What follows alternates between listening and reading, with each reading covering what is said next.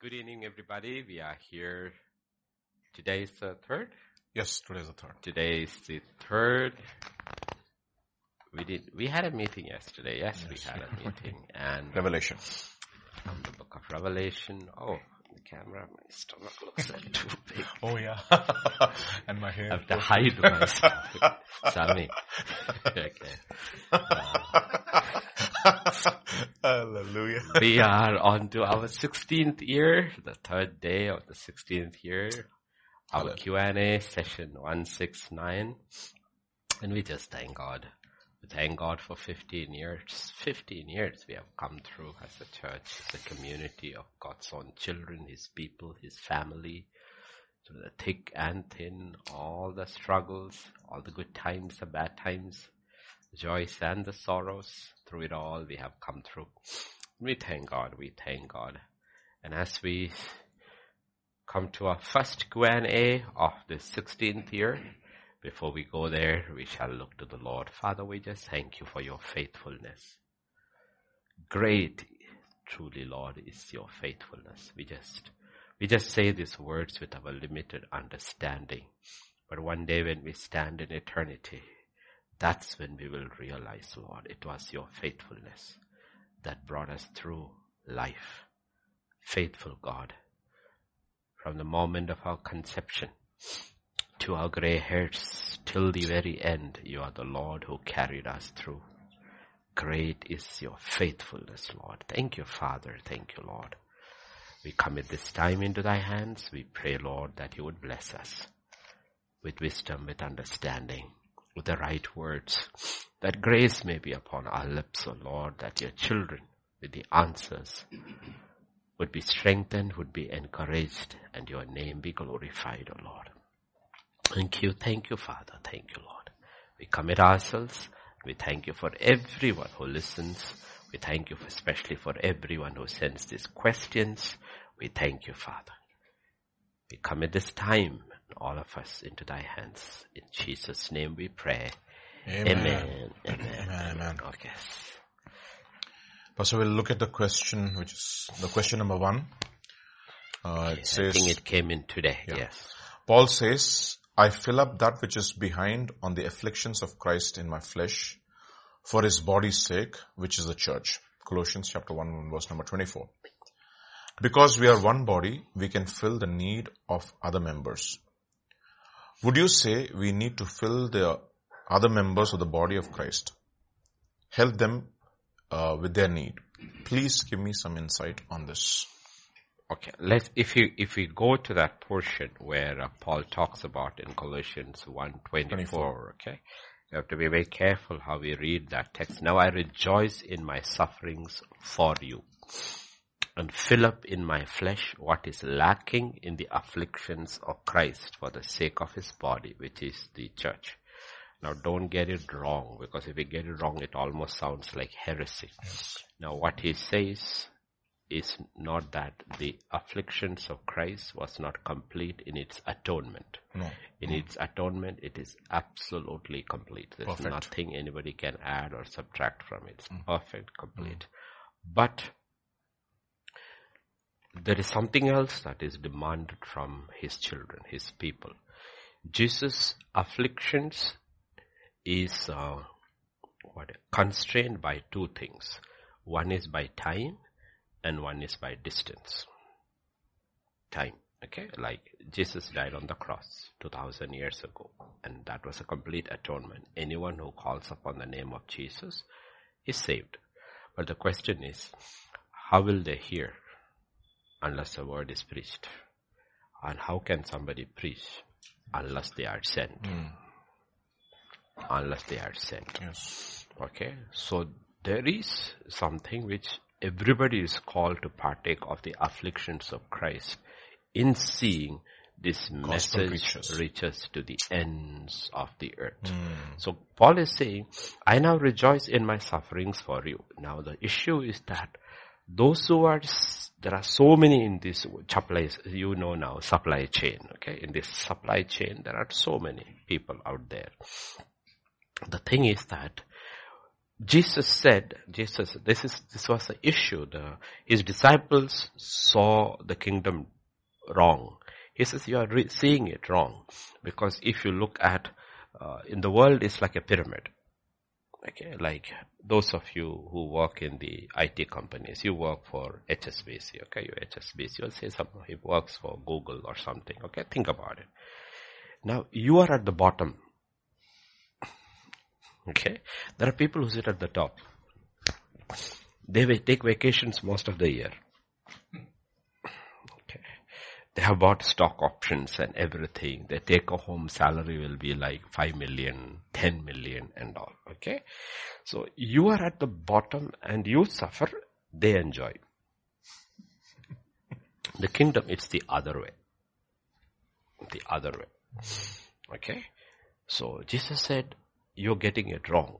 The rulers of this world lord over the people.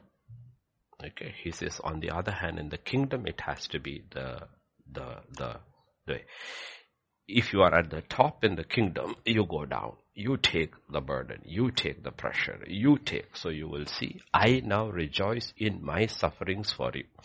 This is where we have got this entire gospel wrong today, especially from uh, apologies to Sammy, but much of it comes now, modern day, comes from Nigeria. If you have seen the modern day apostles, they have escort limousines and how they go like our Modi and all goes, that's how they go. And they're called apostles.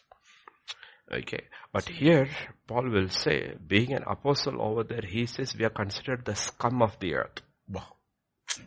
The suffering he has to go to for the people for the sake. So what is he doing?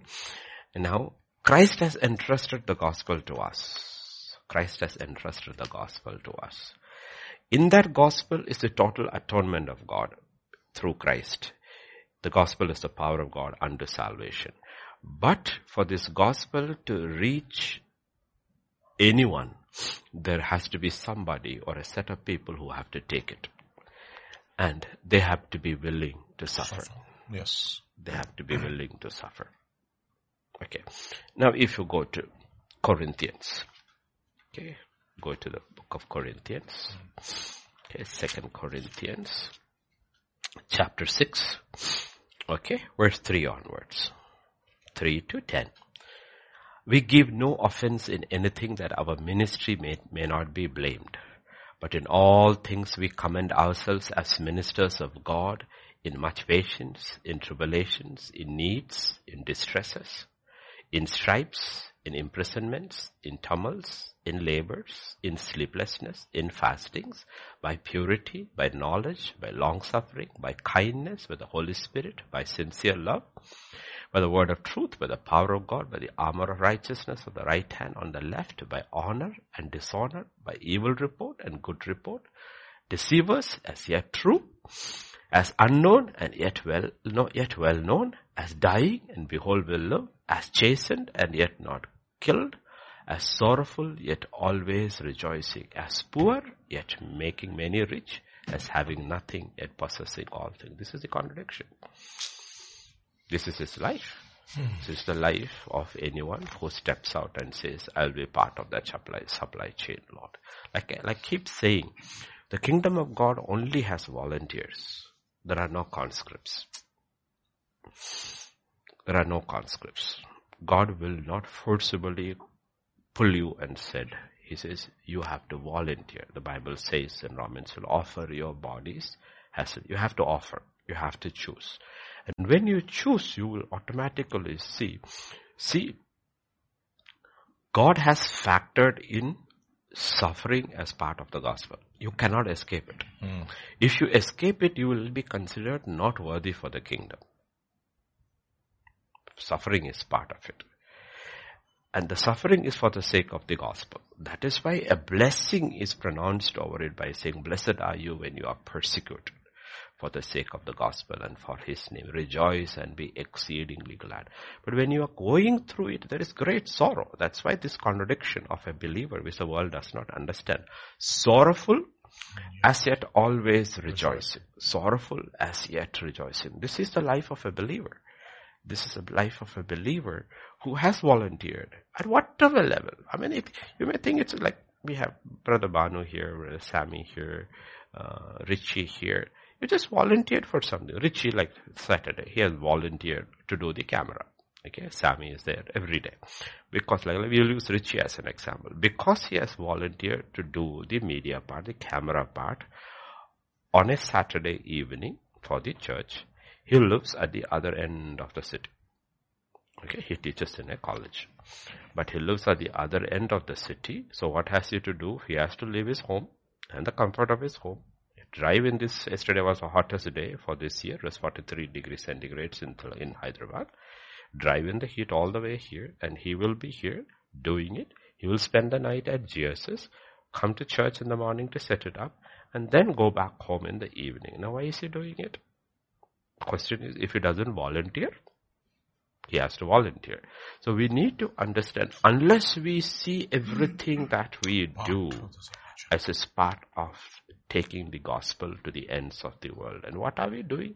We are also filling in ourselves mm. the afflictions that is. Thank you, Lord. If you go to the book of Philippians, the mm. book of Philippians, okay? the book of Philippians, if you come to Philippians, hmm?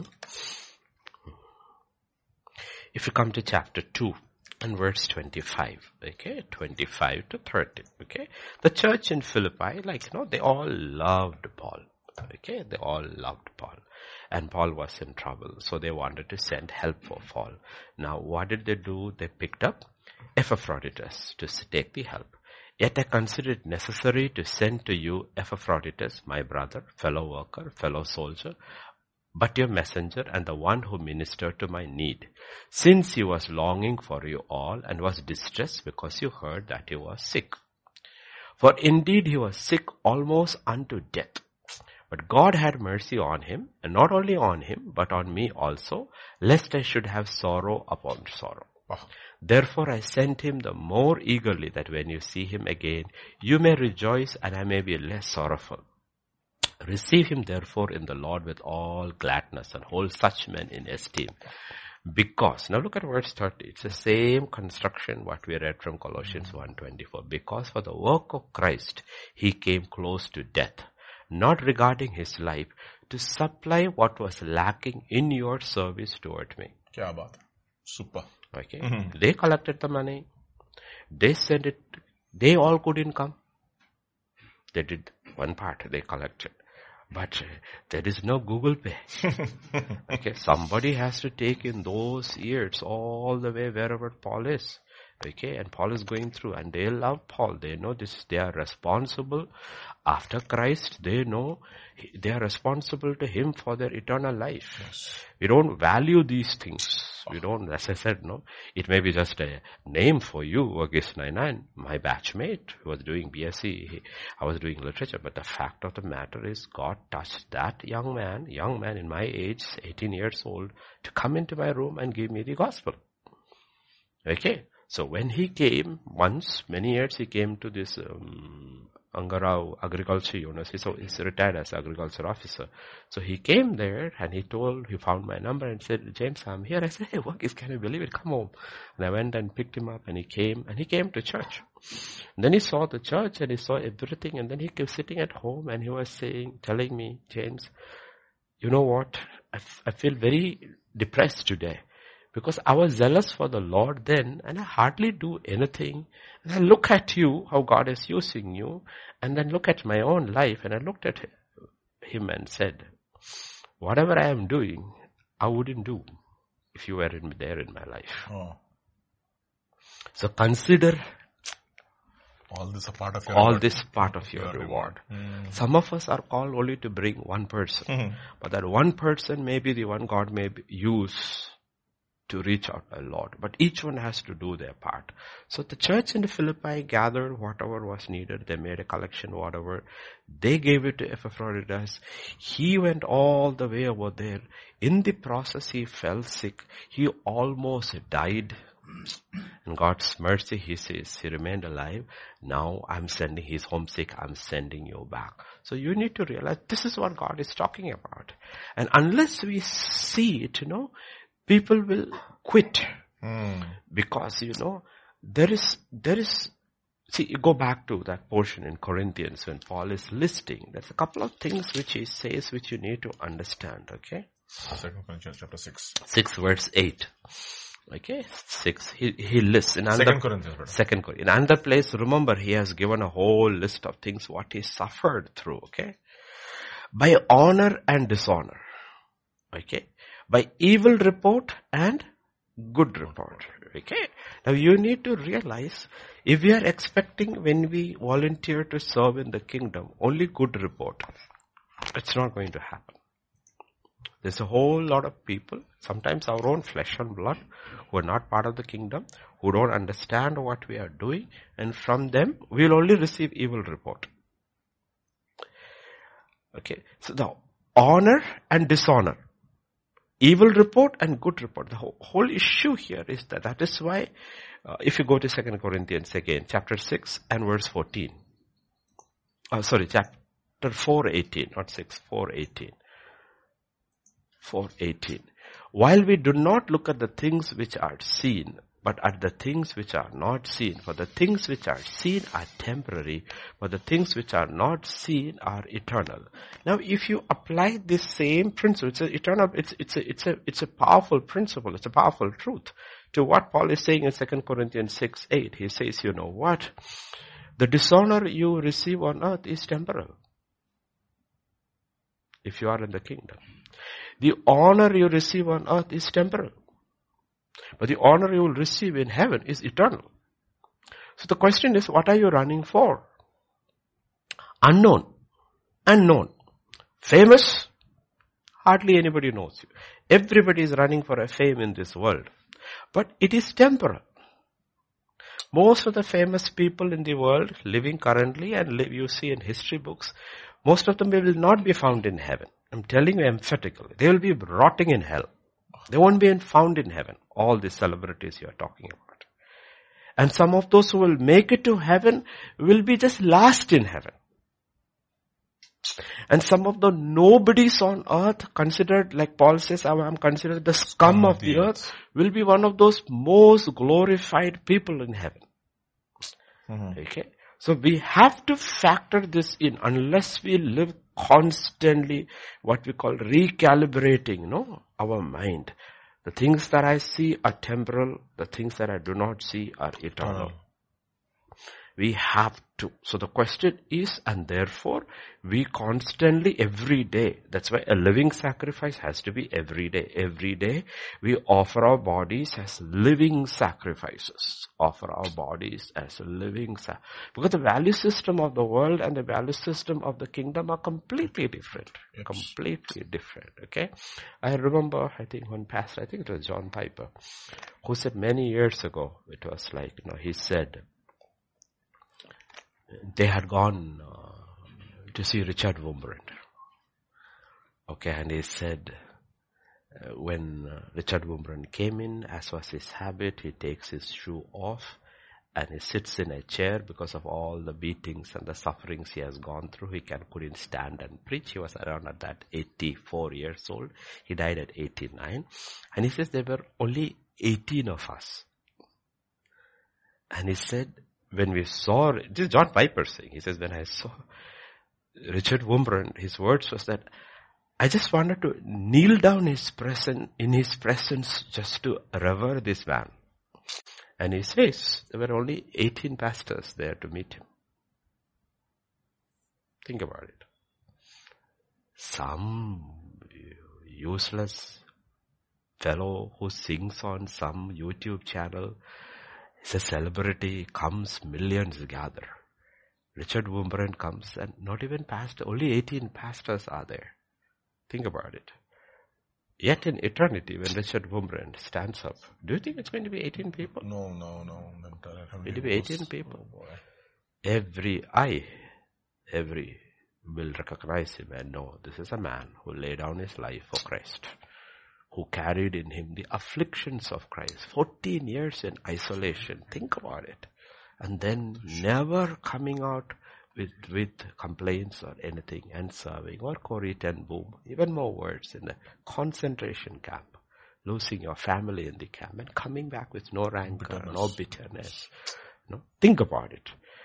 Unless we see this, we will miss it. And Christians miss it. Now if you go to the book of Romans and chapter mm. 8. Okay. Suffer with okay. Now, words uh, 17. 16 and 17. The Spirit Himself bears witness with our spirit that we are children of God. If children, then heirs. We like that part. okay. Heirs of God. Join heirs with Christ. If we indeed, if indeed we suffer with Him, that we may also be glorified. Together. So there is a glory. It's an honor. There is a glory that is reserved in eternity. In eternity. That is not reserved here. That is there. But the condition is that we suffer with Him. So we are sharing in the afflictions of Christ. Because His suffering was different. None of us can suffer that. His suffering in the actual part of suffering was limited to less than 24 hours. He was arrested in the evening. By next day afternoon, he is dead. But none of us could go through that. Because before that, he suffered in his flesh by resisting every temptation. He was born without sin, lived without sin, and died as a sin offering. So that none of us can. But there is lot of things which he not couldn't, but didn't. He didn't send angels to preach the gospel. They would do it fantastically. but he didn't. Because he didn't die for them, so he didn't give that responsibility to them. He died for us, and he says, I give that responsibility to you. It is given to the body. Hmm. And each one, each one, you see, this is, this is where, and you will hear more of it in tomorrow because we look at kerith, which means cutting away, and that's a frying pan and from there you go to the fire. Zar, uh, zarephath means the crucible, the smelting pot. Yes. You're, you're gone into the, into the fire mm. now. Now why?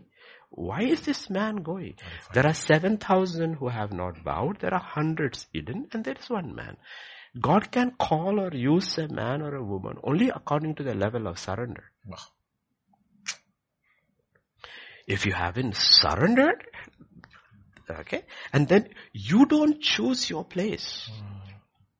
You don't choose your role. God chooses you. God chooses you. Okay? Sometimes it be, it may be a mother who because of her strong convictions refused to abort her baby even though the gynecologist says this baby is gonna come with all kind of deformities and she says no my convictions are and she gives birth to a child which may be mentally challenged, retarded, or limbs missing or what, and her whole life is spent taking care of that child. What is she doing? She's sharing in the afflictions, of, Christ. Christ. because it is Christ who values life. Hmm. So it could be a mother. It is not just an, a person. It could be a mother. But the question is, what is your conviction? Hmm. What is the reason? Who is the reason why you are doing this? And that is where we have to come. And you, you skirt this, I'm telling you in eternity, you will lose. Oh. There is no glorification without suffering. Suffering precedes. And the suffering is not the sufferings because of sin. That's a different suffering. It's a different suffering. This is a suffering where you voluntarily have chosen to share in the afflictions of Christ Jesus. Okay. The core should be that. The core issue is this, I'm part of the gospel. Mm. Okay. It could be a mother at home. Okay. It could be a wife at home suffering because of an unbelieving husband. And she hangs in there, hangs in there, hangs in there. Or a man. Or a child. Okay. Or a child like Joseph. Why, what was Joseph in the pre-incarnation of Christ times, but it is the Spirit of Christ. What is, why is Joseph going through 13 years? What is he going through? He's sharing in the afflictions of Christ for the salvation of his household. Mm. God needed a man. God needed a man and he found a man. There was only one man. Okay. Why is Jeremiah going through all? I mean, if Jeremiah changes his message a little, suffering stops. but he cannot change his message. He wants to change the message. He cannot change the message. He said, shut up like fire in my bones. Okay. A lot of people have changed the message. Okay. Today I had a mail. I'm not mentioning the name or anything. I had a mail. Okay. Asking for mercy.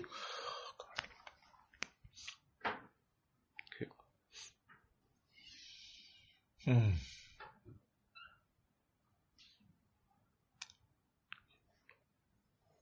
So it's uh, this one. Okay. I want to read that so that we will understand what, okay. Please forgive me for a sin I did by writing bad things against the pastor. That was on Facebook or YouTube. I tried selling salvation and tried to win people by the prosperity gospel. And I was so desperate that I wrote a very disrespecting statement against Pastor James and Pastor Vijay. I took things lightly. It didn't occur to me that it was very serious. So please forgive me, Pastor James, Pastor Vijay. Okay. People change the gospel. Change the gospel. Because as soon as you change the gospel, the suffering stops. The persecution stops. Everything stops. Okay. And when you go to a secular place, as soon as you stop trying to be a I'm not saying with words. As soon as you stop being a witness, Suffering stops. suffering stops. Mm-hmm. You go with the flow. Suffering stops. You go with the flow.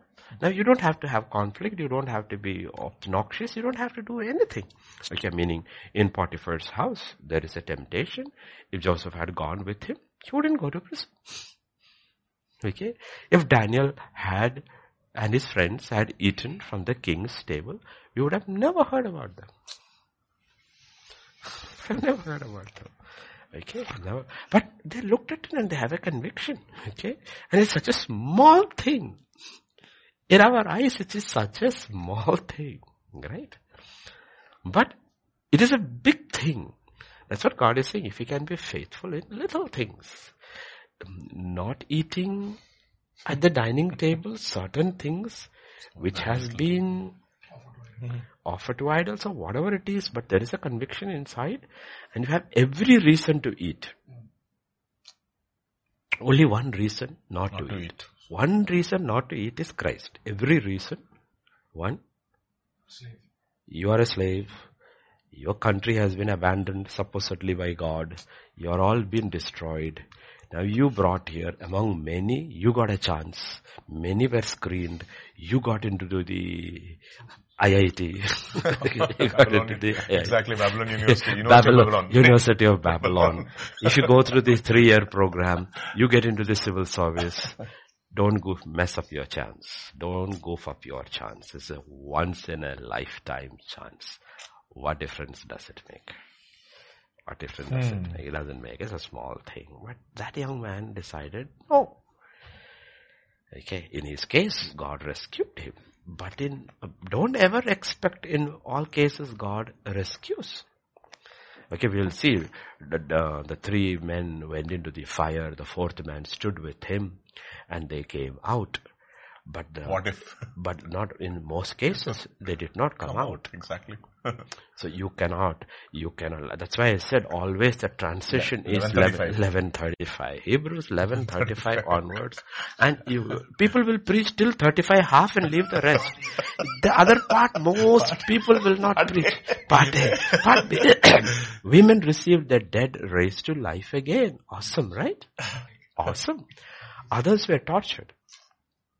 Not, ac- it's not, that's the key. Not accepting. Meaning they were offered hmm. deliverance. They were offered deliverance. They were offered deliverance. And they said, if you recant Jesus, if you say, Caesar is Lord or whatever, if you bow to this idol, whatever condition has been set, you do that, you are free. Take your child and go. You are free, go. But the only thing what, what they were asked to do was against Christ, the person. Okay, so what did they do? Okay, not accepting Um, deliverance. Even Jesus did not accept deliverance. Exactly. He was on the cross or before the cross. Pilate, are you okay? He said, yeah, I can prove it to you. Let me show it to you. And he would have been released. Herod called him and asked him, show me a miracle. He refused. Because if he showed, he would be released. Bah. He would be released. Oh, wow. He refused. Thank he said, I will not use power for myself. I will not use it for my release because I, I cannot be delivered. I have to give myself up. He refused to exhibit his power before Herod. He refused to prove he was a king. He said, you say so. And then on the cross, they were all shouting, come, down. And He he could have. And he refused to come He refused. Even when they came to arrest, he handed himself over. He first showed his power and then he handed himself over. Because if he doesn't hand himself over, they cannot take him by force. Hmm. How do you take the Son of God by force? Absolutely. Without any resistance, he gave himself into their hands. Why? Because our atonement is at stake. Yeah. So he set a way for us. That's what Peter realizes and he writes in his letter, he has shown us a way. What is the way? Refuse deliverance. You know, they refuse to accept deliverance. They are being offered. They look at the, what is the price? What is the price? What is the price Hmm. tag? Enemy doesn't give you anything free. He says he showed the whole, the kingdoms and the glories and it's all given unto me. I will give it to you. All you have to do is just bow down and worship me. That's all you have to do. Just, just worship me. And he said, no. Only God you shall worship and serve him alone and nobody else. Okay, so he was offered it in the beginning. He was offered at the end and he refused. And he refused. Okay, accepting deliverance. They might obtain a better resurrection. Okay, yesterday when we looked at it, we said, blessed are those who are part of the first, First resurrection. resurrection. Yes. There are many, I mean, this is my take. I'm not putting it as doctrine because of uh, Revelation 20. My only com- people, uh, uh, lot of good, very good theologians say that is, the second resurrection is only for those who are not saved. But I am confused because of one thing there, the books, book of life is an, and, and it says, all those whose names were not found in it were cast. That also implies to me that there would be people whose names are found in it, but they have no deeds. They had nothing. They were saved, but they refused to suffer. Because the others are already reigning for a mm. thousand years and they will continue to reign. Mm. The second group of people who are saved, but their names are there, but they cannot reign. Because they did not accept the better resurrection. They did not accept the first. They wanted it here. They wanted to eat the cake and have it too. And God says, well, you can't have it. Okay. What a saying that eat a cake and still have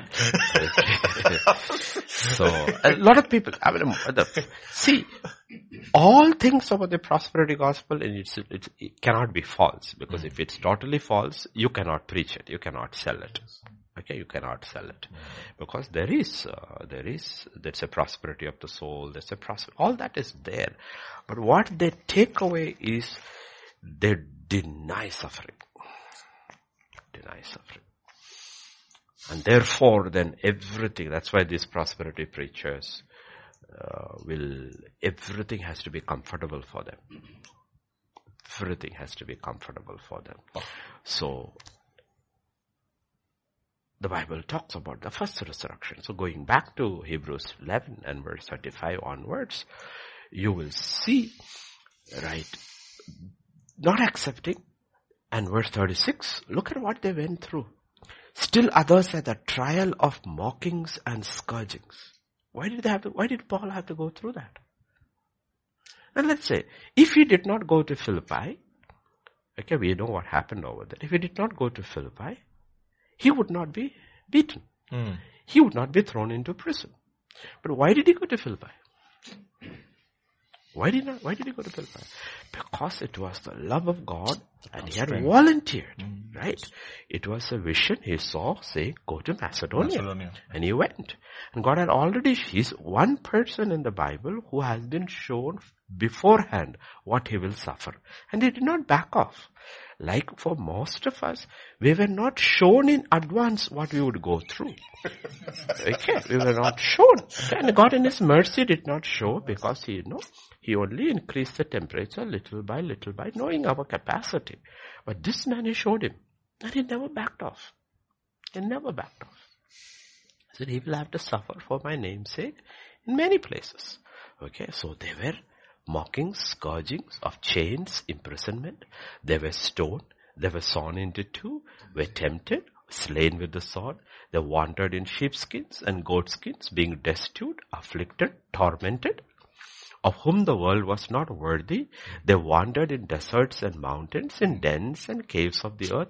And all these, what did they obtain? A good testimony. What is the testimony? They shared in the afflictions of Christ. obtained a great. And there are so many people even today, so many people even now probably listening, so many people. They are sitting on the fence. Sitting on the fence. Okay. That is why Jesus said, you know, it's easier for a camel to go through the eye of a needle than for the rich to enter into the kingdom of God. Okay, so that is, the rich is there is money, which is mammon. Mammon is gain. Mammon is gain. And that is the nature of the old man. He will not put his hand into anything where there is no gain. And once that gain comes in, he wants more gain. Mammon is a trap. That's why God says you cannot serve God and mammon.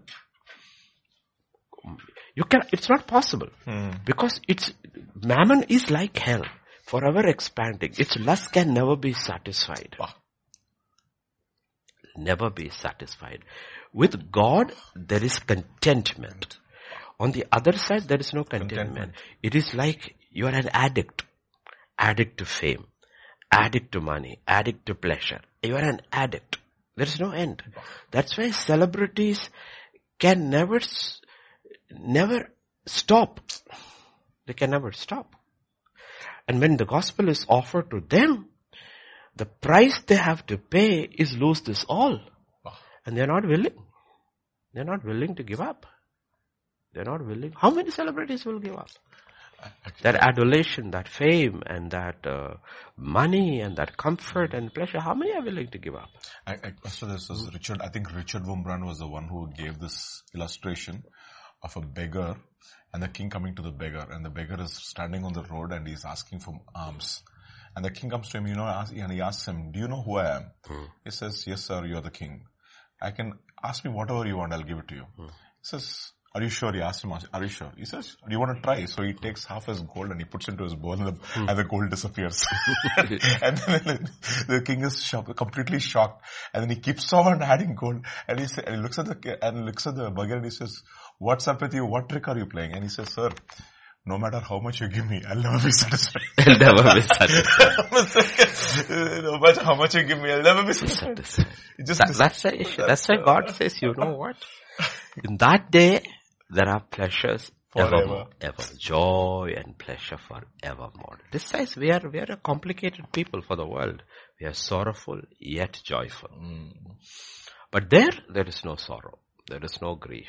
There is no suffering. Everything will be wiped out. There will be nothing of that sort. But here, we are called to share in the sufferings of Christ. Wow. It's a choice. It's a choice. It's a choice. And um, God knows his people. That's why God picked Paul. He knows this man. He knows his heart. See, God knows all of us. So he picked that man. So you will see in the book of Galatians, why is James, uh, sorry, Barnabas and Peter backing off? What did they want? Go over there. You know, it's, it's so Acts 16. subtle. You know, book of Galatians. Okay, okay, okay. Acha, acha. Acha. Galatians, no? Chapter Galatians 2. 2, verse 11 onwards. 11 on. Now when Peter had come to Antioch, now remember Antioch is very famous because Antioch is the place where Christian people are called Christians, Christians, first. first, so Antioch is like a hub. Hmm. Okay, Jerusalem may be the headquarters, but Antioch is the hub of missions. Hmm. Missions is, Antioch is the mission center. Okay, People are being is the- people are being sent. People are called Christians for the first time. I withstood him to his face because he was to be blamed. For before certain men came from James, he would eat with the Gentiles. These are Gentile believers. But when they came, he withdrew and separated himself, fearing those who were of the circumcision. And the rest of the Jews also played the hypocrite with him so that even Barnabas was carried away with their hypocrisy. When I saw that they were not straightforward about the truth of the gospel, I said to Peter before them all, if you being a Jew live in the manner of the Gentiles and not as the Jews, why do you compel Gentiles to live as Jews? So why did he withdraw? Why did he withdraw? Because he was not willing to share in the afflictions of Christ in that context. Wow. He wanted the approval of the Jews approval of the Jews. And that's, I mean, this is simply what young people go through. It is peer pressure. Why do young people buckle under that pressure? They, from their hair to their toes, they have to be with the in crowd. Now the in crowd has come. The in crowd has come from Jerusalem. okay, Jewish believers. Okay, Jewish believers. But Paul, if you have noticed, is always with the out crowd. Mm. He's not with the in crowd. Okay? So, he, and he should have been with the in crowd because he's a Pharisee of the Pharisee. See, when the apostles asked this question to disciples asked Jesus this question, then whom can be saved? What is impossible? What is impossible with God, man is possible with God. And the prime example is It's Apostle Paul. Paul.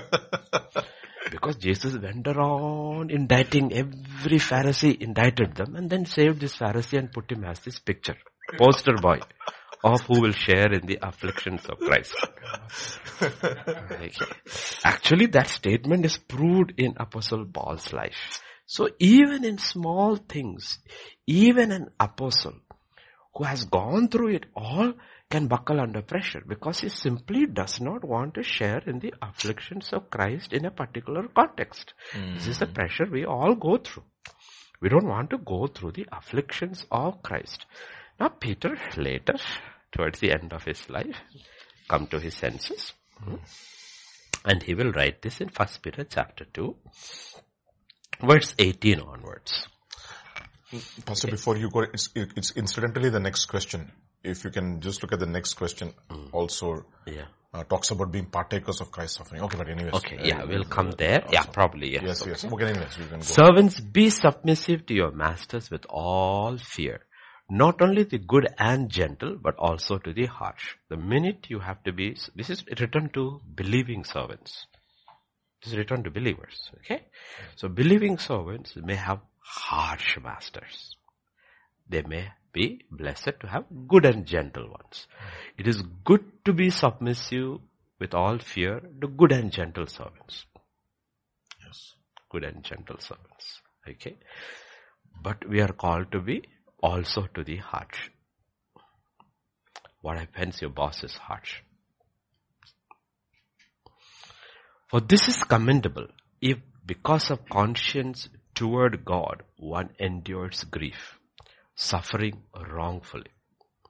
What credit is it, credit is it if you, when you are beaten for your faults, you take it patiently? But when you do good and suffer, if you take it patiently, this is commendable before God. For to this you were called. It's a calling. Many are called. Few are chosen. Why are very few chosen? Because they will- Because they will not understand, they understand, understand the call. The call of God, like Bonhoeffer said, Christ bids every man to call Come to him. come to him and die. Hmm. And Bonhoeffer was engaged to Maria, his sweetheart.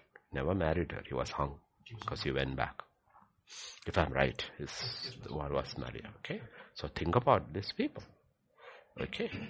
Yet he was offered by Britain and the church in Britain, stay back.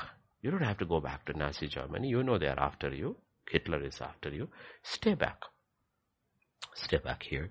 And when it is all over, go back and strengthen your sheep. He said, if I go back, I will have no sheep to strengthen.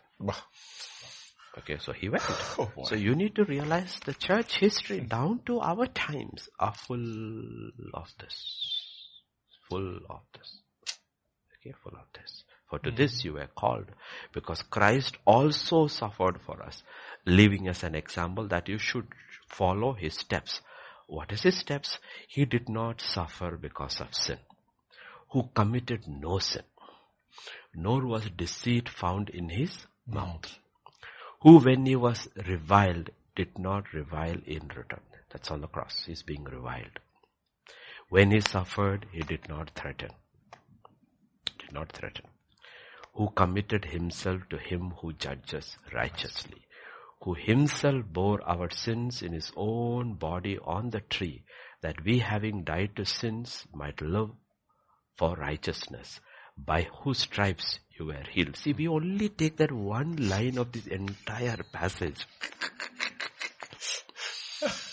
whose stripes we were healed. Now look at it. Now, what, what is the enormous mystery of that verse 24? Okay. Now if you look at verse 24, he is being beaten. The night before, the Roman 39 stripes, cat of nine tails with metal bits of bone bits, his back is being laid open. So he's going through that affliction so that we might be healed. He's never been sick in his life. We have been sick all our life because we were born in sin, shaped in iniquity. Even if we are healthy in our body, we've been sick in our minds and then sick in our body. He's going through that affliction so that we may be saved. We may be healed. Okay. Now he has shown us a way. He's shown us a way. And from Apostle Paul to Epaphroditus, the church in, in Philippi hears the beloved pastor is somewhere far away and he is suffering. He has no money. He has nothing to eat. He's going through. The church makes a collection and they said, who will take it? Epaphroditus volunteers. Said, I will take it. He had no clue. The passage, the journey, everything, what it will cost him. He goes through, he reaches, hands it over, he falls sick. He goes to the verge of death. Death. He thought he's going to die. He's probably a young man. He's thinking that I'm going to die. And when he's, when you want to die, when you are dying, who do you want to see? Your family. who do you want to see? You just want to see your family and your home church. So Paul says, I'm sending you back sending back. So he also in his body took the afflictions of Christ. Right? In second Timothy. Right? Paul's last letter, he's in prison. Doesn't he write over there? Yes. Hmm? Come to verse 15, chapter 1, verse 15. Another man. Okay? This you know, that all those in Asia have turned away from me. Why did they turn away from me? If, let me ask you this question if your pastor is forever beaten, forever thrown into prison, and you know, every court case found guilty, okay, and ultimately you will see, I don't want to be part of this church. There's only shame if you associate with this church. Think about it. Only shame. Okay, with this man, there is only shame. There is only trouble. Okay, he's in prison. Everybody turned away from him. See, if Apostle Paul is like one of today's apostles, everybody would be with him. But that was not what apostleship was. So everybody turned away from him. And even those who were faithful followers, he names two of them, the Lord God grant mercy to the household of Onesiphorus, for he often refreshed me and was not ashamed of my chains. Next Okay. But when he arrived in Rome, he sought me out very zealously and found me. Now think about it, okay? Now you need to realize, okay? Hmm. The thing you need to realize, hmm. see the picture, okay? That is why you need to understand, okay? we should never be, we should never live in a cocoon. Mm. should never be a look okay, like you know. Now I am sitting here. Tomorrow I will go to the church, and I'm with my people. I'm the pastor. I know my people love me. I'm with my people. It is fine. But when you step out of the church, like last week, I this week I went to Chennai. When you enter into the airport, you're just a, just one cog in the machine, one speck in that crowd. Okay, you stand in the queue. Nobody cares who you are. Okay, you come out, nobody cares who you are. Okay, Apostle Paul is arrested, put in prison. If you know by modern terms, he's just a number. Prisoner number 0023, just a number. Who cares who you are? Hmm. And on the top of that, Romans look you as a traitor. You're going against Caesar? Just a traitor. Okay. Now if you are outside to be identified with him, one, with shame, two, trouble. Okay. Like, you know, if you are a pastor in China, underground church pastor in China, and you've been arrested and you've been in, put in prison, if you visit him, you are asking him to join him. Because they are looking to find out who are all the secret Christians here. Mm. Like Richard Wurmbrand, when he was asked to give the hmm. names of all his church members, he gave the hmm. names of everyone who was dead and buried. Who didn't give the names of those who were alive. Okay, hmm. so that is, see people just think casual. If you give a prophet a cup of cold water, mm. you will get a prophet through water. People are running around looking for prophets to give him water. That's not, this prophet is in prison. you give him water, you will join him. Mm. Will join him. Okay, that's what, so you need to realize the Bible is full of people sharing in the afflictions of Christ. Starting with righteous Abel. It starts from there. Why was Abel killed? Why was he killed? He's the first martyr in the kingdom of God. First one was killed for his faith. Think about Noah. The scoffing and the mocking and the humiliation he went through for 120 years. Think about Abraham. Leaving everything and going, not going. He can't even tell his wife, where am I going? And he's going and it's standing there. They all were sharing in the afflictions of Christ. So the question of this, the question of suffering has been there for thousands of years. And the thing is that most people quit. Most people quit. They, they cannot handle it. They start after something, they start questioning God. Like I said, no. So these pictures are always given over there. There is a Naomi and there is a Ruth. Both are widows. Both have lost their husbands. Both do not have children. Yet you expect Naomi to react according to scripture. She has the knowledge of the living God and she has a history. Ruth has nothing. But Ruth is the one who reacts correctly. Ruth is the one who shares in the afflictions, afflictions. of Christ. She has knowledge, but she will not share.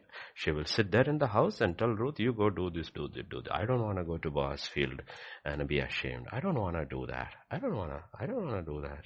He is my kinsman redeemer. He's going to ask me so many questions.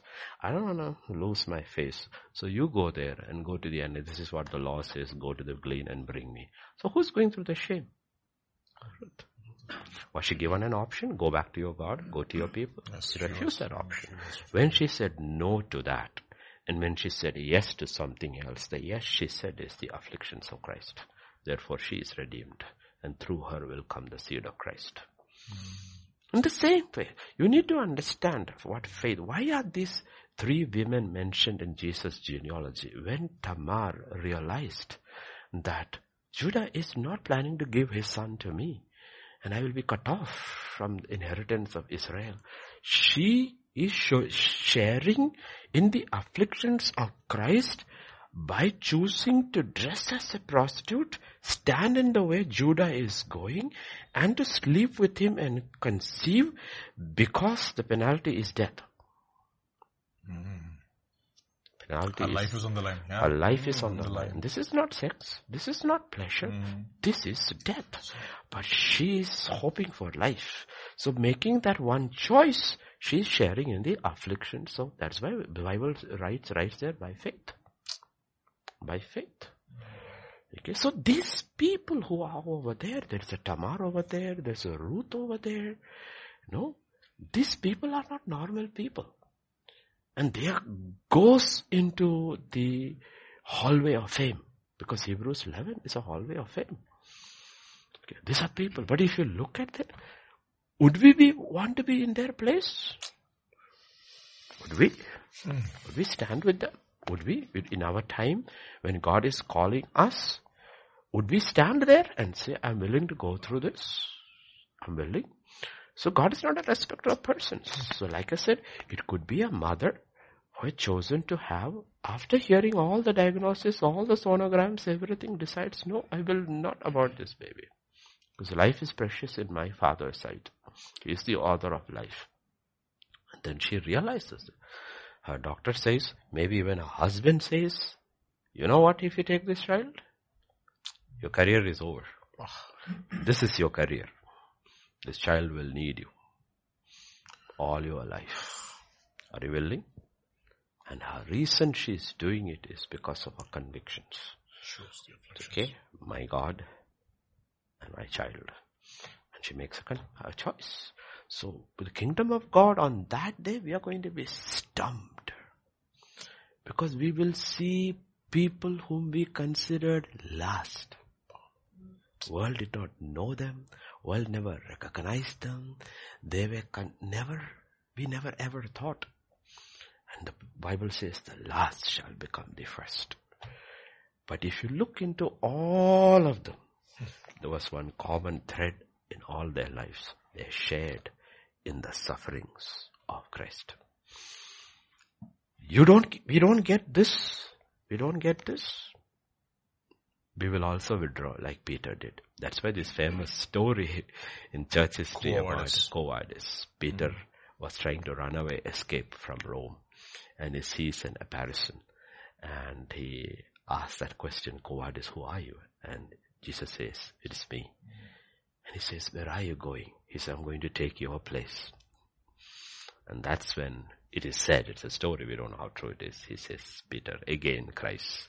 And he goes back and he dies and he tells, crucify me upside down. I'm not even worthy to die in the way my Savior died. I don't even, because even that he sees. To die as Christ is an honor. I am not even worthy of that honor. Crucify me upside down. You know, so you, have to see life that way. Oh, we don't boy. understand, we don't understand because that's a gospel. Okay, one side, he died, I am saved. Now the simple question is, like let's, like, we say, after 11 chapters of intense doctrine, of Christ, the law and the gospel. Chapter 12 of book of Romans and verse 1. This is, he's beseeching. Because mm. you cannot compel. Mm. You cannot compel. You cannot compel anybody. I beseech you therefore, brethren, by the mercies of God, that you present your bodies a living sacrifice. When you present your body, I, I remember this story I told you long ago it was about, I think it was there also long ago in one of our daily readings. This white sister from Canada or US or something who was in Africa as a missionary taking care of people. I think she was in a doctor, nursing, whatever thing. And these two tribes were, uh, were uh, fighting. And what happened is that when this one tribe attacked the other tribe, she was caught. And uh, she was raped multiple times. And you know, we will never understand what it is. What a woman goes through when she is raped. The trauma went through. She went through. But her testimony is that when she asked the Lord, the Lord said, didn't you offer your body to me as a living sacrifice? Did you? And she said, yes. And she, he said, you didn't get raped. I did. And because of what happened, the two tribes were reconciled. Later what the story ends by these two tribes were reconciled because of what happened to her. Did she share in the afflictions of Christ? She did. So only in eternity we will know the price God's saints have paid to see the gospel reaches all of us. So Christ's atonement is complete. Nobody can add. It is impossible for man to add to it because its sufferings is for atonement. But the church has a part in it. What is that? Time and distance. Hmm. He's not in time. He's there in heaven we are caught in time. So in the year 2023, it, the gospel has been entrusted to us in various formats. And all of us are part of the gospel. Go. to the ends of the world. So all of us sitting here, we have to realize, how do I partner in this gospel? Because the gospel is very powerful. If you go to Romans 10, know, this is how it says, the book of Romans, chapter 10. Hmm? Okay. Verse 11. Beautiful. Onwards. Okay. For the scripture says, whoever, irrespective, race, skin color, caste, religion, irrelevant, whoever believes on him will not be put to shame. For there is no distinction between Jew and Greek, for the same Lord over all is rich to all who call upon him. For whoever again comes, calls upon the name of the Lord shall be saved.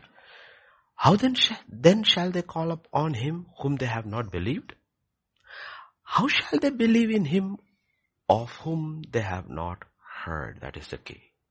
How can you call upon them whom they have not heard? How shall they hear without a preacher? How shall they preach unless they are sent? Okay. Sent, that sent part, the sent part is primarily the provision part. It's God who sends. But God uses man to supply. Right? Yes. There's only one instance primarily of God sending manna from heaven for a whole nation. But when Elijah was sent to Kerith, God said, raven shall supply for you. God is not dropping food from heaven. Ravens, somebody has cooked or some provision of a man is picked by the raven. That's why ravens are picked. Because they are thieves. Okay? Picked and brought. For all you know from Ahab's own table. You don't know where it is coming from. Okay? Okay? Next, I've commanded a widow. Okay? So, there is a widow who will be supplied to Elijah so Elijah can be sent. If Elijah has to be sent to Mount Carmel, there has to be a widow who will feed him. Hmm. So, God sent Elijah to Carmel through the widow. Okay. Okay. So now we are speaking here. Now, if we have to speak this today, and I, I really believe today's, this first question's answer will encourage a whole lot of people. A lot of people are going through their afflictions. Encourage. But if this word has to reach from here to there, do you know how many people are involved? Hmm. The whole church is involved. The entire GTs who give faithfully is involved. Everybody is involved. Then there are others who are specifically involved. Peter from Nigeria was involved in setting the tone through worship. Then all of you are part of it is involved. Now what happens is, what are you all doing? What is everybody doing? You're part of this process. Mm. Okay? How can they preach unless they are sent? As it is written, how beautiful are the feet of those who preach the gospel of peace, who bring glad tidings of good things. Now listen to it carefully. It is written, how beautiful are the lips of No. those, no, not the lips, the feet. Do you know who's the feet? All of you are the feet. Yes.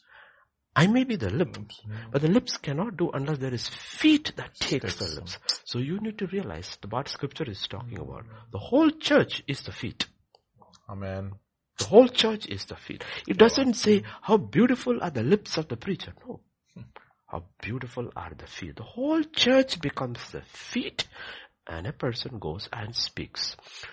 Preacher, who brings the glad tidings of good things. This is how it works. This is how it works. And people have to understand the eternal. That's what, that's what Paul, now you go to again back to 2 Corinthians chapter 4 and look at verse 16 onwards. We read 18. Look at verse 16. No? Mhm. uh, 4, 416, okay? Therefore we do not lose heart. Why? Because if you keep your eyes constantly on the temporal, you will lose heart. Mm. Lose heart. Though our outward man is perishing, that's a reality. The people who are in this gospel process, their outward man perishes faster. it's true. Perishes faster. Because of the struggles they go through, because of the tension go through. Paul talks about, you know, struggles outside, struggles inside, on top of all the burden of all the churches. Okay, even in the secular realm, you will see people will all go to the top. Mm. Once there is like an American president, within four years, you will see that man has aged. Mm. Man has aged. Because it is very difficult to sit on that top because you are dealing with lives. Your decision will change the course of a nation, affect so many people's lives. That's why you have the saying, uneasy lies the head on which, which wears the crown. And today's leaders are different. They are not, into, but there are some. But in the kingdom it is like that. Therefore he says the outward man is perishing. Yet the inward man is being. So the reality is inward, not the outward. The reality is the kingdom of God which is within you, not the world that is outside. For our light affliction. Now who is talking this? You look at his affliction, 99% people will run away from that. We can't handle his one day's affliction. Which is but for a moment. He sees it. He sees this life on earth and the affliction we go through. One, you have to see it as light. Second, you have to see it as momentary. How do you see it? You see that in light of unending joy, mm. Eternal. That's how it is. You have to see eternity. If you don't see it, you will not understand this. For it is working for us a far more exceeding and what? Eternal weight of glory. Eternal weight of glory. Why? Because the things that we see, we do not look. So we have to, we do not look. So who is the one who is looking? You and I are the one who are looking. So this is where our will comes will comes. This is the battle of the mind. Yes, you will. You will. When it comes, you will. And then you shake yourself. Why? How do you shake yourself out of it? By choosing not to look at the things which are seen. But at the things which are, which are not seen. Who taught us this? Go to Hebrews 12 verse 2. Mm. Jesus taught us that. He is the first one. He is the one. Looking unto Jesus, who is he? The author and the finisher of our faith. What does faith? Faith what looks at the things which are not seen. Mm. It is evidence of things not seen. Mm, yeah. Why? Who for the joy, joy that, that, was set before him. Where is that? In the unseen. Mm. Endured the cross. What is that? Seen. You can see the cross. Hmm. You see the cross. You, but what are you looking at? The joy that is unseen. What is that? 2000 years later, my father, the Holy Spirit, would have prepared the bride. She would have come through all this affliction, made spotless, blameless. Why did she go through? For my sake and my people's sake. Why did I go through? For her, her sake. sake. They are made for each, each other. other. Mm-hmm. Okay. Mm-hmm. He endured the cross, despising the shame, and he's sitting at the right hand side of the Father, waiting for his church to come home. And she is waiting to go there. That is why the Bible says, let him be accursed. If anyone does not love Christ that way, let him be accursed. Maranatha Lord. That's how we have to look at life. Look at life. Not that it is a life of unending misery. No. In the between there are a lot of good things that will happen. But we are not pursuing good things per se. When the afflictions come, we receive both with the same joy because you know what? We are Sure. We are a complicated thing. The world will not understand us. Sorrowful yet rejoicing. A man of sorrow yet anointed with, with the oil, oil of gladness. gladness. Yeah, hmm. That is how it works. Mm. Yes, we'll go to that next question. Yes, the same, next question also is on the same mm. lines. Mm. In 1 Peter chapter 4 verse 12 to 16 talks about being hmm. partakers of Christ's suffering and suffering as a Christian. But what does it mean to suffer for Christ? Does it involve only physical persecution? How do I know whether my suffering is bringing any glory to God? No, it does not mean only physical. physical. The, sometimes, you know, physical suffering is less easily bearable compared to mental suffering. Okay, mental suffering. Okay. You need to understand, Joseph suffered physically for 13 years. Right? Hmm. 13. After 13 years, physical suffering is over. Seven years of prosperity. Right? How many years? Seven years. Then first year of famine, second year of famine. Let's imagine second two years. So 7 plus 2, 9. 9 plus 13, 22. Right? Yes. 22 years Jacob suffered thinking his son is dead. Hmm. He's not suffering physically.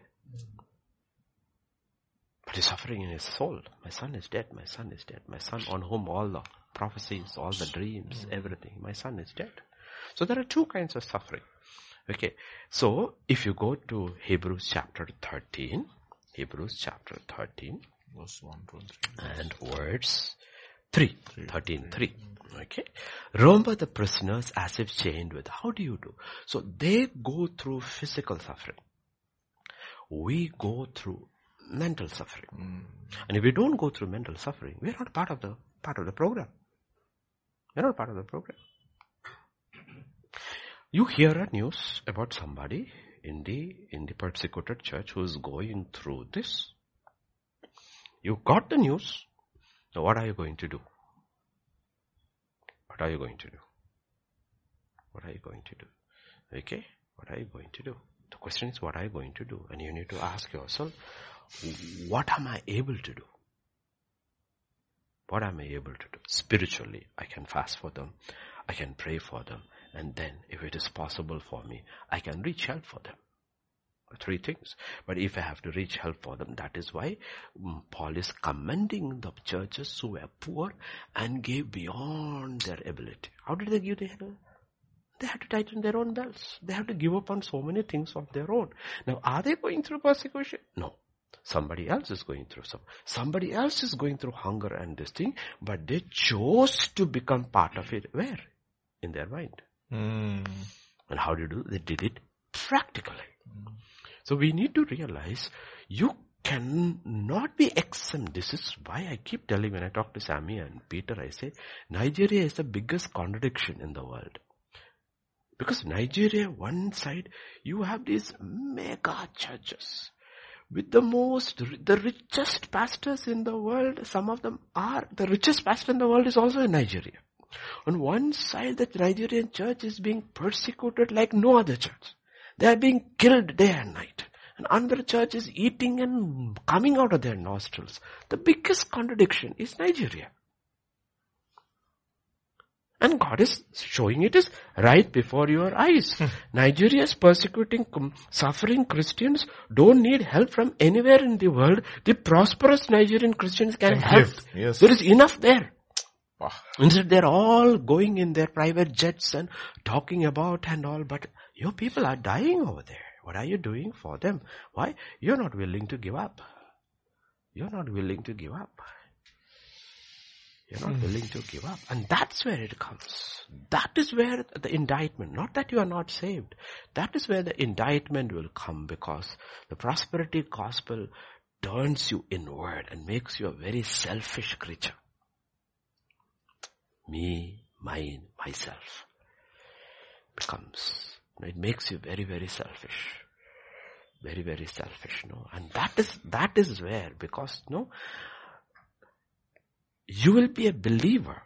You may be a follower, but not really true.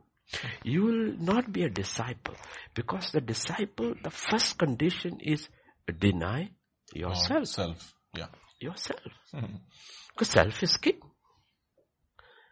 I cannot follow Jesus unless I deny myself. And each one has to look into each, each one's own life and says, where is that I can deny myself so that I give to the body of Christ, the suffering body of Christ?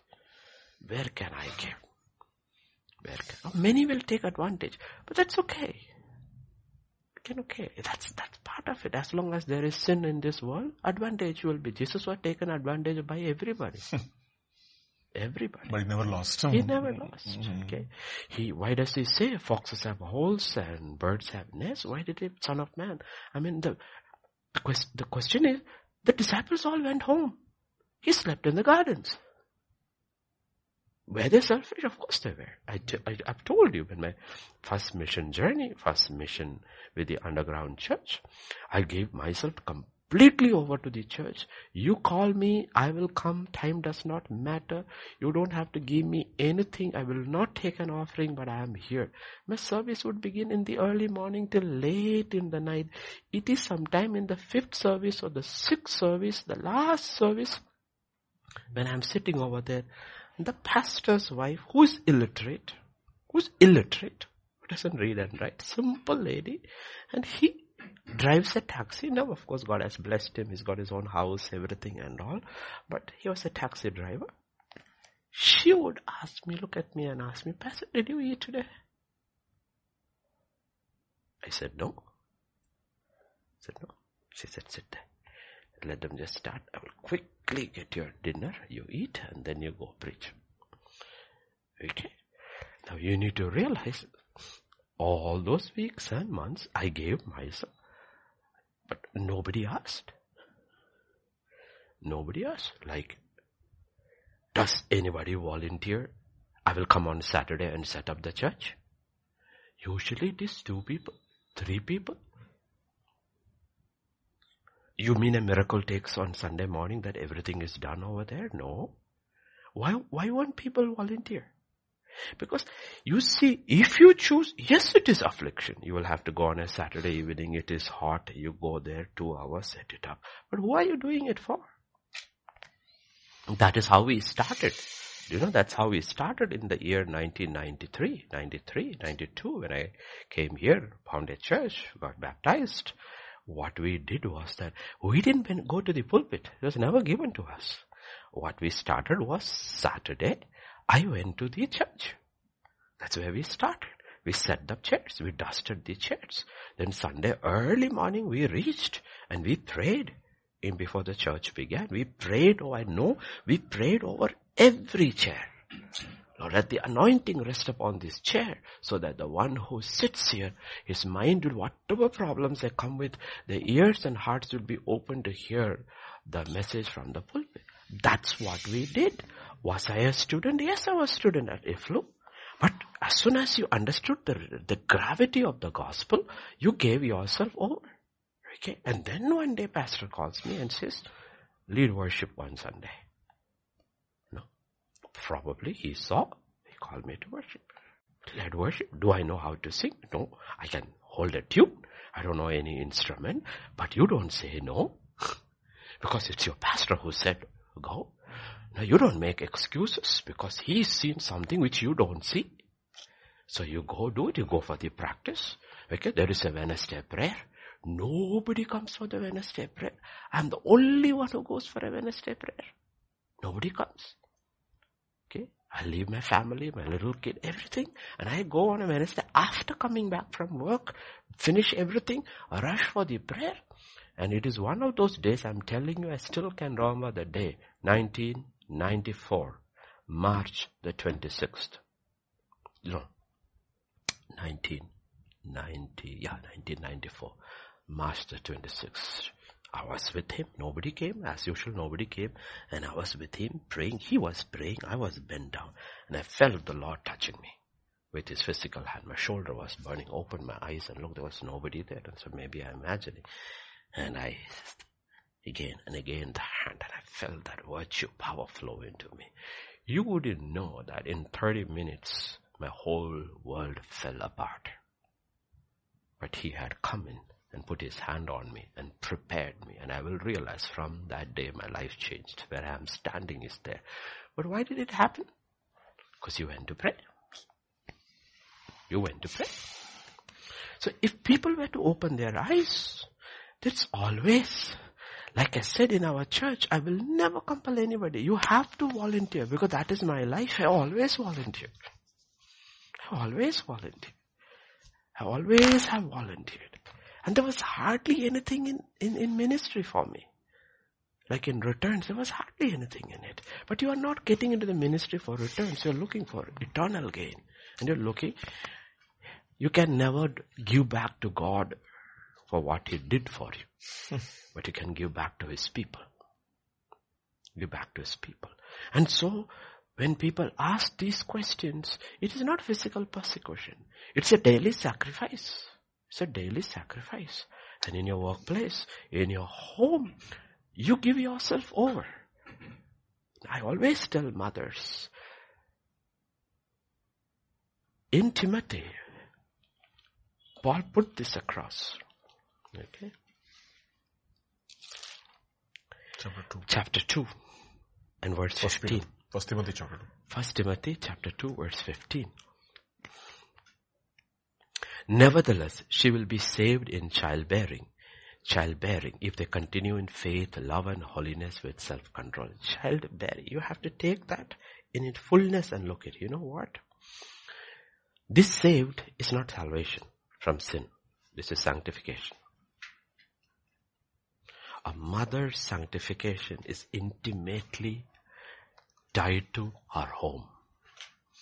How she raises up her children for God. Her sanctification. It is not easy. To birth children is very easy. To raise children is not easy. It's very difficult. Especially to raise children for God is not easy. That's why Hannah has a song. Why does Hannah have a song? She has gone through the rigors of raising up a child who's been set apart for God. It's not easy. And she is sanctified. You know, I'll tell you, in John chapter 17, there is, uh, 17, 18, 19. No, uh, 17. For themselves I take. Yeah, verse 19. Yeah, verse 17. 17, 19. Yeah. John 7. For their sakes I sanctify myself. They also may be sanctified by the truth. Absolutely. A lot of things which Jesus did, he didn't have to do it for himself. Absolutely. But he went through it all for our sake. If a mother wants to raise up godly children, she will have to sanctify herself. She will have to give her life over. She will have to do a lot of things mm. which she doesn't have to do for herself. But she will have to do for her child because you know why? Children are imitators. They don't hear, they see. They see. That is what we are talking about. So it is not easy, it is suffering. What is your suffering connected to? It's connected to raising your children. And her reward will be great. So when Elkanah says first year after Samuel is born or the third year, let us go to Shiloh, she said, I'm not coming. I'm not coming. Why am I not coming? The child is not ready. hmm Because I made a vow to the Lord. I will hand him over to him. When I hand him to, you see, there were so many people in the temple, usually. But Eli could only find one boy who could serve before him. Why? Because the mother had prepared him for that. That's why it is written, Samuel served the Lord before Eli. Hmm. Eli, Eli, whatever you want to call him. Who prepared him? Mother. How did she prepare him? She had sanctified herself before the child. It's not a career. A full-time career is motherhood. it's a full-time motherhood. Everything goes in from the kitchen to your prayer life because you are what you eat. You are what you eat. Hmm. You are what you eat. So the mother is very, very careful about what she makes in her home. Today's children are always ill because they're eating from outside and food is outsourced from outside. But like I'm telling you, it is a truth that when we grew up, the only time we went to, uh, only time I went to hospital was because of a football injury. You never fell ill. You never fell ill. Whether I was at my mother's house or whether my grandfather's house, we never fell. Eating from outside was unheard of. unheard of. And the kitchen was a holy place, sanctified place. The way, the time, the effort they took to, they had no vitamin supplements, they had no supplements, nothing. They were so healthy. Why? Because they took that as a God-given task. Starting with the health of your baby. Okay? Health of your baby. Downwards to everything. The discipline, the teaching, everything. You know? And you need to, it is suffering. It is suffering. You have to wake up early in the morning. It is not easy. it was easy. Like my grandmother, I still remember coming at that age of 12 to my mother's house. My grandmother is old, retired person. She's, she's very old. She was, must have been how old? In her 70s? She wakes up early in the morning. Catholic, devout Catholic, early in the morning. If you went, woke up in the morning basically to go to the restroom, you crossed her. By chance you woke up at that time. She is there on her knees, praying. 30 minutes, that never changes. And then she is there in the kitchen. Cooking for whom? For me. To take my lunch to school and my breakfast. Who am I? Hasn't you cooked enough? All your children, now grandchildren. It's still continuing. Think about it. What a culture. Wow. Christian culture. Hmm. Okay. Now is that suffering? Yes. Suffering? So that's why when I got my f- first time in class 8, I got my national scholarship. Those days there was a exam you could write, a national talent search mm-hmm. exam. NTSC. I, what is it? Yeah, yeah. And I got my first scholarship. It was not a huge amount. I think it was thousand rupees or fifteen hundred or something. I think, yeah. I'm yeah. not very sure, but Yeah, imagine in the, not that much. in the 1970s, that is a huge amount for a young kid to get in class 8 a scholarship, not every month, once a year. Central government gives it. Hmm. Okay. So when I got my first scholarship, I went and gave it to my grandmother because I thought she deserved it, not me. Okay. I gave it. So you have to realize suffering is built into our life. But we are the poor Hindu lady and the Muslim man and all who go through it. Sadly, they don't have eternal rewards. But I do believe on the day of judgment, according to Romans chapter 2, God will uh, deal with them mercifully. I don't know, I'm not getting into that, it's very dangerous, but it says, those who did not know the law, lived according to the unwritten law which was in their conscience, will be judged accordingly. So we do not know. And there were many righteous people all around the world and everyone factored into that. As, like let us talk about Gandhi. And let's talk about the other Gandhi, the more popular Gandhi, modern, 21st century, 23rd, 21st century, Rahul Gandhi. What made Rahul Gandhi Rahul Gandhi? It was Bharat Jodo Yatra. Hmm. One thing changed him and there is panic in the central government. But do you think which among us can walk like that? 4,000 kilometers. 4,000 kilometers, 30 kilometers a day. Who can walk like that? Wow, that was, was, Hats off to him. He writes, he writes, he says, I mean, he's made this fantastic statement in UK, US. He made this statement. He said, when I started walking, my old foot and knee injury came up, but after a month. So they asked him, oh, he said, we had this, I mean, I'm not verbatim quoting him, but some lines when people make, you know, it stays in your mind. He says, we got this fresh energy because we realized we were not walking. India was India was walking with us. That's a statement. what a statement that is. What a statement, which is true. Which is true. I mean, when the church, factor- when the church comes together, okay, together, when the church comes together in everything, there is automatically, uh, your, your adrenaline level goes up. It is different preaching on a Sunday and when you see people haven't come in, they're coming in late, but then you look okay. You still are there. Thank you for the faithful ones who have come. We will preach to them. But what if everyone in the church is faithful? Think about it. What is the energy is effect? different. The The energy is is different. different. The worship team will have another energy. The preacher will have energy because you're looking at, uh, everybody has come before time. They are all there. They are all praying. Everybody has come in. What happens? Suddenly something goes up. But for that, everybody has to be willing to suffer. Everybody is willing to. See, in the mega church which has three services, it does not matter because there will be always a crowd. But the test is when you're part of small churches. Everybody. Because one person is missing, it will be missed. It will be noticed. Okay, that one is not there. That one is not. The first thing is hope that is one. One is well. Hope that one is not fighting. Hope wonder. because as a pastor, you are aware, you, you cannot be absent from the sufferings, Sufferings of, of your your sheep. people. you know what they are going through. Hmm? you are not. So, no, so when that question, if you put up that question over there, you will realize, does it mean to suffer for only physical suffering, persecution? No. Don't ever think it is that. Then only the underground church will be in heaven. No. The persecution is something, persecution I would put in terms of to suffering. See, when Paul puts about in the race and he says, going through that for a temporal crown, hmm. like people, whether it is a career, whether it is sports, or whether it is anything temporal, thing, they put them through the rigors. Like one of my nephews, he was the last one actually from my household to come to see Amma. He came, he's in Dubai. He came down, my mother's younger sister, son Matthew.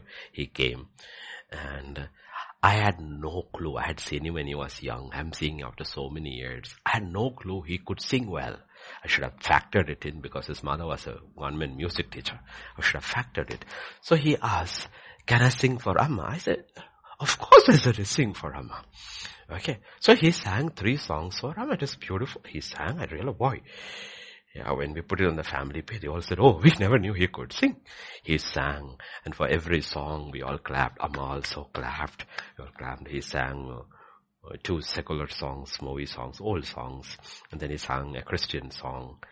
And then uh, when Ma was offering him, would you like to, do you like something cold? He says, no. Mm. He says, I never drink anything cold or even room temperature. I always drink warm. everything that is warm because I have to protect my voice. Mm. Okay. And he has his gone, has gone Mallu band in uh, Dubai. so a man who is in the secular realm, primarily in the secular realm, is guarding his voice for a temporal crown and is willing to suffer loss. No ice cream, no cold drinks, no, no, no, no, no to everything. Think about us. Hmm. Think about us. You think about us. What have we, and we have been offered eternal crown. You, like I said, you should read the three, seven letters to the, in chapter two and three of Revelation and mark out the rewards that is being offered. To the overcomers. what to the overcomers? And you cannot overcome unless you're willing to suffer. Because in, behind every crown, there is a cross. Mm-hmm. No cross, no crown. the problem in the prosperity gospel is they took the cross away. Hmm? And Paul says, I am not ashamed. Okay, so how do I know I, whether my suffering is bringing any glory to God? That is the key. There is so much suffering in the world where people are running the races for a temporal crown, but doesn't bring glory to God. Glory to God. Our suffering, motivation is very clear. Why am I doing this? Why am I doing this? I'm doing this first for Christ. You can do it for man. You can do it for man. It's very powerful. Hmm. We call it, Shakespeare calls it the milk of human kindness. No, and God also understands because He is the one who put it in the heart says, even if your mother forgets you. So it's very difficult for a mother to forget, but the Bible talks about mothers who forgot. Mm. I forget. In case I forget to mention that randomly, remember Israel's history. There were two mothers with two babies. And one mother ate. Said, let us eat this today. Let us eat tomorrow. Okay, remember, that's a mother. It, keep that in the back of your mind. It is that kind of a situation, acute famine, where Elijah comes to a mother who's picking up sticks and has been storing food to feed her son, mm. not eat her son. Mm. That's why God says there were many widows in Israel. Mm. Hey, many, many widows in Israel. So you need to, un- that's why if you, if you, if you don't see these pictures, you will, mm. you will look, mm. you will miss out what God is telling. So this woman must have been measuring every day, little, little, and you know mothers, no, not, our mothers and our grandmothers is different. They always ate last. They never ate with the family. You know that? They never ate with the family? They never ate with the family. The reason they never ate with the family was because they had to see everyone was fed. Mm. And sometimes the children eat too much. And they will never stop them, give them. And sometimes whatever is little, they pour water into it and they eat. That's how the mothers were. And that's the love God is talking about. So there is mother's love. Mother's love. And then there is God's love. Mother's love has been tested. Most mothers have failed. Some mothers have succeeded in the Bible. God's love has been tested. His love has never failed. So your motivation has to be very clear because this is what will carry you till the very end. Because people will fail you. Hmm. God will not fail you. The love of God will not fail Amen. you. You, you go out to serve people. People may never say thank you. People may get angry at you. People may beat you up in this mission field. They may beat you up and a lot of people quit and go, I don't want to do this anymore. But why are you in the first place? For God. So love, Love the, the world. world. Amen. Okay, so it is that will keep you going. Paul goes everywhere, get beaten up, stoned, but he still keep going. Why is he going? He says because the love of God compels, Constrains. constrains me. I cannot stop it. It's not just the love of man, because love of man, what happens if all men stops loving? Will he still keep doing it? Mothers will stop doing it because most children are ungrateful. Are ungrateful. Most children are ungrateful. They don't even think about it. Their demands are unceasing. And you say one no, they're offended, they slam the door, they sulk and all that. Some mother, oh, you bless blank, I'm not giving you cake. The next day the same woman wakes up in the morning and still back to this normal, this thing. Okay. Husband shouts at her, children are ungrateful. She continues. So God puts the picture of a mother's love over there because in human terms, that is the most powerful. But even that ceases when famine comes. So famine is a test. Because the portions we are looking at is famine. And there will be terrible times in the last day. There will be famines and wars and pestilence and wars. And what happens? The love of many shall, Shall grow grow cold. He who endure. What do you have to endure? I will never stop giving. My love shall never go dry. That is that what you have to endure.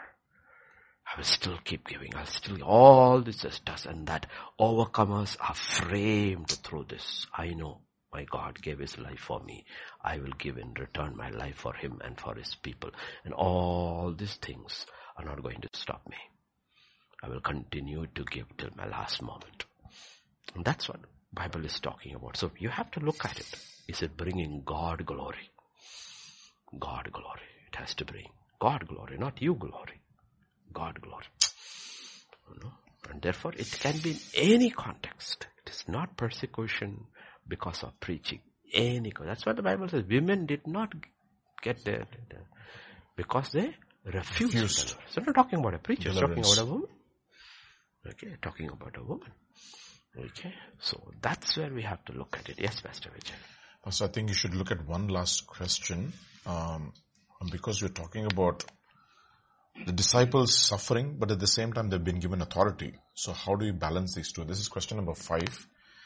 Uh, you can just look at it. Jesus taught his disciples how to utilize faith and kingdom authority. He did not pray about it. He did not ask the Father. He just acted upon it. Mark chapter 11 verses 12 to 14, etc. Yeah, let's read Mark 11. Yeah. Do you agree we should do the same? Mark 11, 12. yeah, it's talking about the fig tree, right? Yes, yes.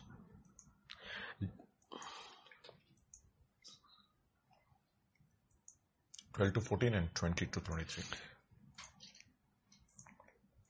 I notice one thing, I cannot look at the screen and the camera at the same time. If I look at the camera, then I will look, I will be proper on the screen. But if I look at this camera on the screen, I won't be proper I on the think camera. Sammy, you should actually take that thing off and. That's okay, it's okay. Let it be the there. At least normal, uh, it gives you a warning that your midriff, mid, the middle is, it's a warning sign of that you need to get rid of it. okay. Yeah. Now the next day when they had come out of Bethany, he was hungry and seeing afar a fig tree. Okay, this is the context. Okay, you know, he found nothing but leaves for it was not the season for figs. Okay, and in response Jesus said to it, not to him. Get it very clearly. His entire life on earth, he cursed only once. And it was a tree. It was not a man. Hmm. Okay. Let no one eat fruit from you ever again. And his disciples heard it. So you know. So now going back to the question we And know they asked. And okay, then he asks, he says, okay, then go to 20 to 23. Okay, now in the morning as they passed by, they saw the fig tree dried up from the roots. Peter remembering said to him, Rabbi, look, the fig tree which you cursed has withered away. So Jesus answered and said to them, have faith in God, for assuredly I say to you, whoever says, and says to this mountain, okay, whatever is the hurdle, be removed and be cast into the sea, and does not doubt in his heart, but believes that those things he says will be done, he will have whatever he says. Now, you, a lot of people take 23 in isolation. You mm. have to look at 23 in context with 22. First he says, have faith in God. Okay, so it's faith, it's God. So the author is God, not you. You can say whatever you want, but the power has to come from God. You have no power to change anything. Its power is of God. So if power is of God, then the originator is God. God is not a machine. God is a person. So God is the author of faith. That's why the Bible says, look unto Jesus, the author and the finisher of our faith. So Jesus looked unto the Father, who was the author and the finisher of the word. He says, I do not say anything, Anything. other than what I've heard the Father say. I do not do anything other than what I've seen the Father. So he's author. word. So this is not in every situation. If you haven't heard, you cannot say. This is what it means to be led by the Spirit. Paul, the Bible says, Paul or Peter, Peter, when he saw that the man had faith to be healed.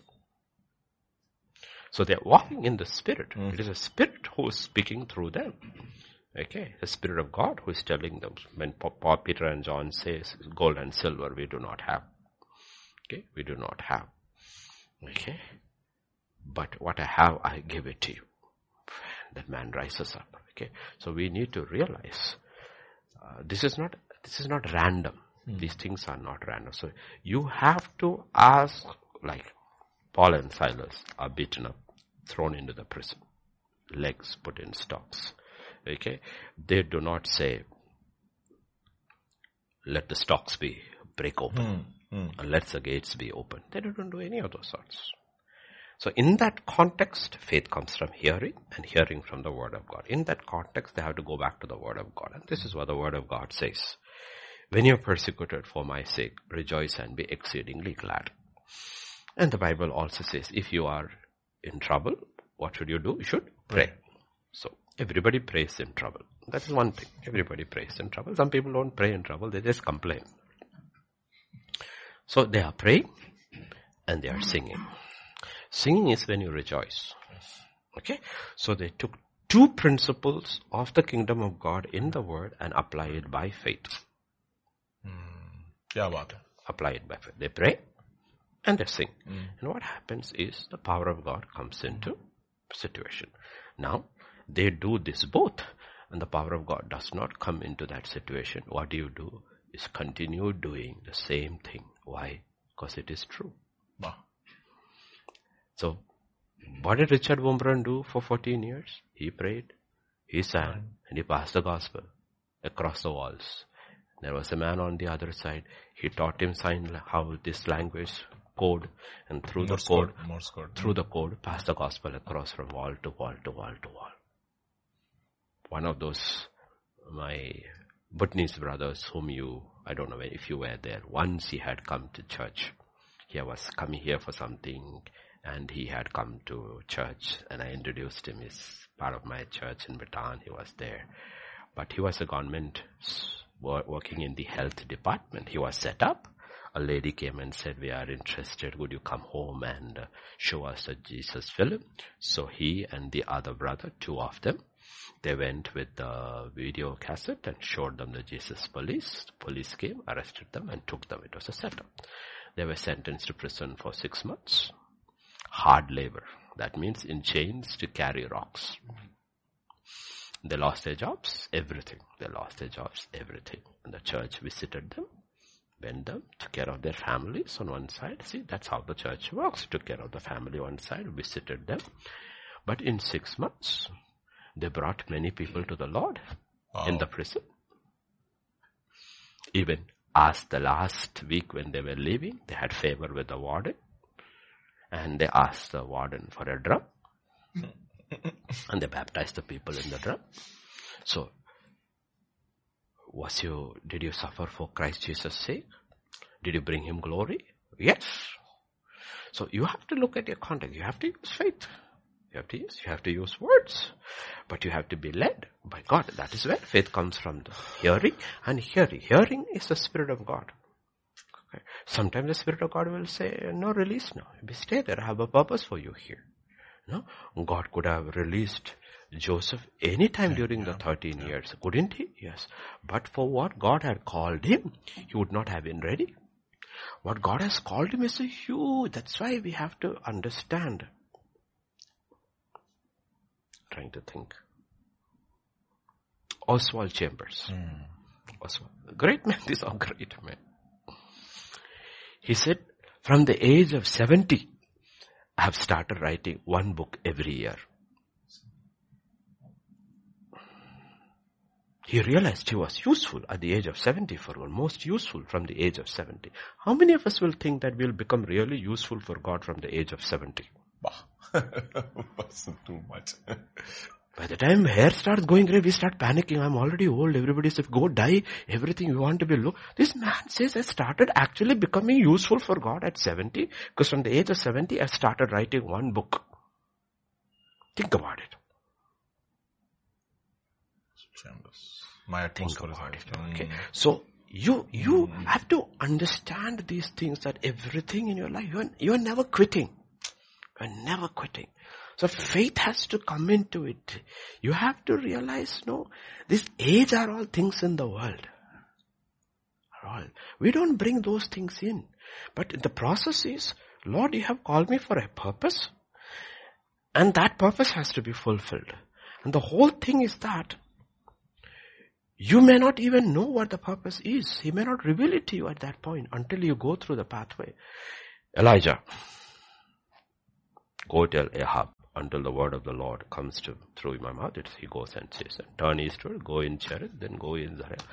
But he does not even know at any of that point that he has to go to Mount Carmel, stand there alone, contest with all these prophets of Baal, bind all their powers, that nothing happens, and then bring down fire, and then turn. He doesn't know. He knows it only on the last day. Mm-hmm. But to do that, he has to be prepared for that. Everything he is going through is being prepared for that. But what happens if you go before King Ahab, make your statement and think you have arrived?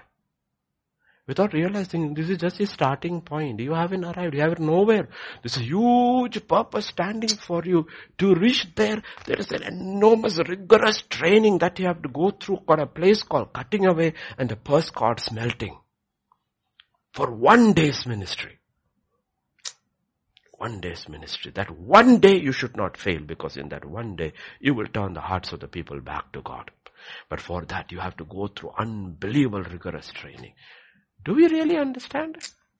Do we really surrender to God by faith, Lord? Nothing, Lord. Nothing, Lord. I'm 59 years old. This is nothing, Lord. Nothing, Lord. What you have really called me and saved me is lying ahead. Everything that I am going through is just a preparation for that.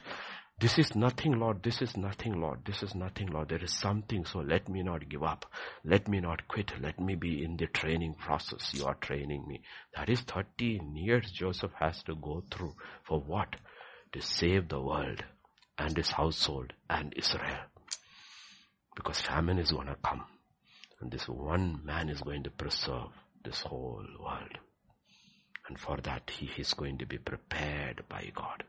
So we don't even realize. That's why, that's why I always say in church, first and foremost, in your heart, you look at the cross, what you have to believe is that God is good. Always, irrespective of what is happening to me, God can never change. He is good and is always good. Never ever doubt. God is good with somebody, but God is not good to me. No. You have to understand that even the, that's why the Bible says, because unless you, in the, in your heart, you actually truly believe God is good, You know? See, it is very difficult to, to love somebody you believe is bad. Hmm. Yes. To love somebody, you have to believe somebody is good. Always good. Hmm. Right? Good. You have to see good in somebody to be able to invest. That's why parents invest in children, or even though this fellow is not, or this girl is not studying, because they still believe some good will come out of it. You have to believe. Okay? Because if you don't believe God is good, how do you love Him? How do you love Him? And the Bible says all things work together for the good of those who love Him and called according to His purpose. See, everybody has a purpose, but the sad thing is many will not discover it because they don't love God. And they're not able to love God because the fact that God is good is just an idea in their head and not a conviction in their heart. Hmm. And it has to be a strong conviction in your heart, irrespective of whatever has happened to me and happening to me. This is the truth about God. God can never change. He is good. He is always good. And therefore, you know what? Because you love good things in life and you love good people, I love Him because He is always good. I choose to love Him. And when you choose to love Him, there are promises in the Bible which is specifically for those who love God. Not for everybody. There are specific promises in the Bible for those who love God. And Jesus comes and says, love God with all your heart, with all your might, all your soul, all your strength. And then to the Ephesian church, he says, you are fallen from your first love. Go back and do the things which you so You mean, you need to realize you can, you can actually love God through works. Go back and do those things. Because when you start doing those things, that's why Ma and I still miss mom. Because what changed was the last six, seven, eight months changed her. Because we had a mother and we had a child. we had both in our house. And we just loved taking care of her. We didn't think it as a chore. We didn't think it, as, we just loved taking care of her. Okay, and she waited for both of us. Either it had to be Elsa, it had to me, and the minute that she would keep on asking the maids, has Pastor Boa come? Has Pastor Boa come? Or ask uh, Elsa, Santo, Santo, Santo. And when I come over there, her eyes light up, her smiles is like a child. When you come back, your child bubbles up, jumps up. So what happens is that it changed. And when that person is gone, the house is empty. We didn't think that that was a burden for us. No. So everybody was looking at, look, oh, let Amma go, it will be easy on you. It was not. Her going is not easy on us. It's difficult on us. Physically, yes, but that we don't even look at those things. It's difficult on us because, okay, go back home, the house is empty. Otherwise the house was always was busy. There was always sound over this. All surrounded over one person who is unable to give you anything, but has given you everything in our life. So we have to look at those things and here is God. God has loved us and given us only son. He has given us his everything. And then when you love him and you know he is good, you see things will work together for your good. You know, and that is the key. And pictures are given there in the Bible. Jacob had 12 sons. Jacob loved all his sons, but one son loved him. So all things at the end work, Work together. together. for the good of him who loved his father. Hmm. Because Jacob is the type of God the father and Joseph is the type of God the son.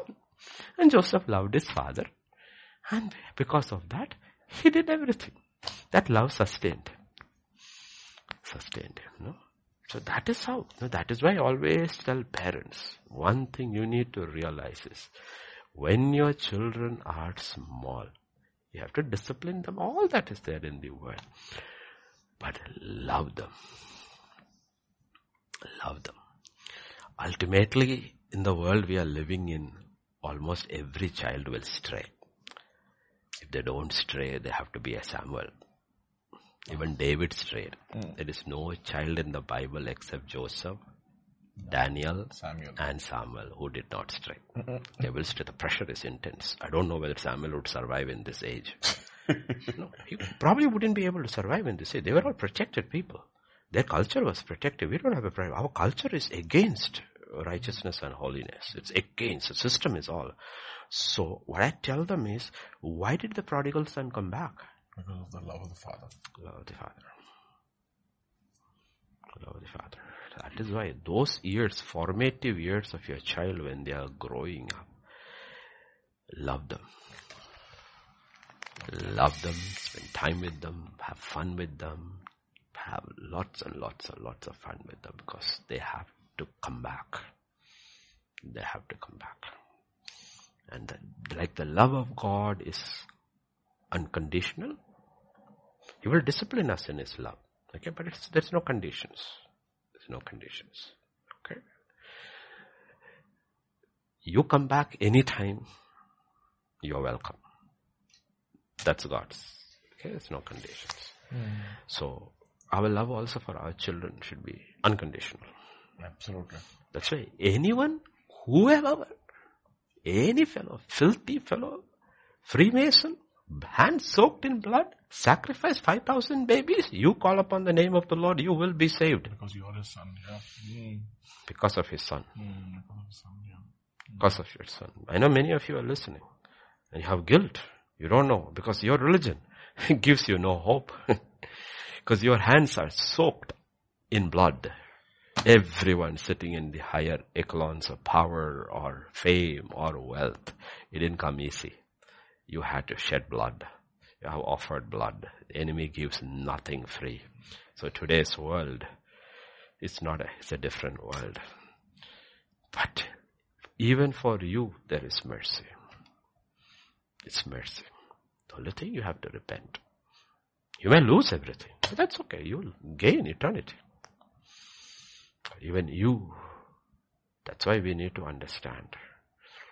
And some of you who have understood that, encountered Christ, you left everything, everything in life because you value salvation more than some of us do. Because he who has been forgiven much loves much. Loves much. Because some of you who are there and you have literally given your life and body over to God is because it is incomprehensible to you. How can you be loved by God because of the blood that you have shed? And therefore you have given yourself totally to God because he who is forgiven much loves much. Okay. So we need, sometimes it's good to go and have, do an in-depth study of your sins. what, what, you have done. Exactly. And what it cost God to forgive you. It didn't come free. It came free to me. It didn't come free to God. So you will love Him much. Amen. Sit down. Not to make a record and show it to God. Sit down. And as far as your memory can go back. Like, know, when I look at my mom, when I looked at my mom, I could go back from the childhood. I could go back and remember things which she has done. Everything would come back. Like I keep saying, she was a tough mother, but she was a good mother. Unbelievably good mother. Okay, so in the same way, the Holy Spirit will bring to your remembrance stuff you have done. And then you look back and write it down, make a file of it, write it down, and write against each paid by Christ, paid by Christ, paid by Christ, paid by Christ, paid by Christ. You will learn to love Him. Hallelujah you will learn to Amen. appreciate God. when he said, I can't pronounce that Greek term. Tetelestai. Tetelestai. Paid in full. Paid in full. Had to make it very, very personal. Write it down. Write everything. Write it down. Write it down. Paid, paid, paid, paid, paid, paid, paid. And that's why the Bible says on the day of judgment, books will be opened. And our books also will be opened. Our sins. Blank, blank, blank, blank, blank, blank. Because if you confess, he is faithful. The, every page was cleansed by his blood. Not with a razor, with his blood. If you confess, he is faithful. And the blood of Jesus cleansed. Think about it. Think about it. Think about it. The Father taking the blood of His Son and cleansing each page. No, no record. Accuser is coming. No record. No record. Then we will learn to love God. Then we will be willing to give over ourselves to Him. Then we will say, momentary affliction. I know the weight of glory. Because he went through the same thing. He endured the cross and the shame, looking at the joy that was, That was set before him. I don't know what joy he found in us. I can understand what joy I find in him, hmm. but I can't understand what joy he finds in us. what joy in us. Hmm. Jacob, I have loved you, but Jacob, you are a worm. Contradiction. God who loves worms.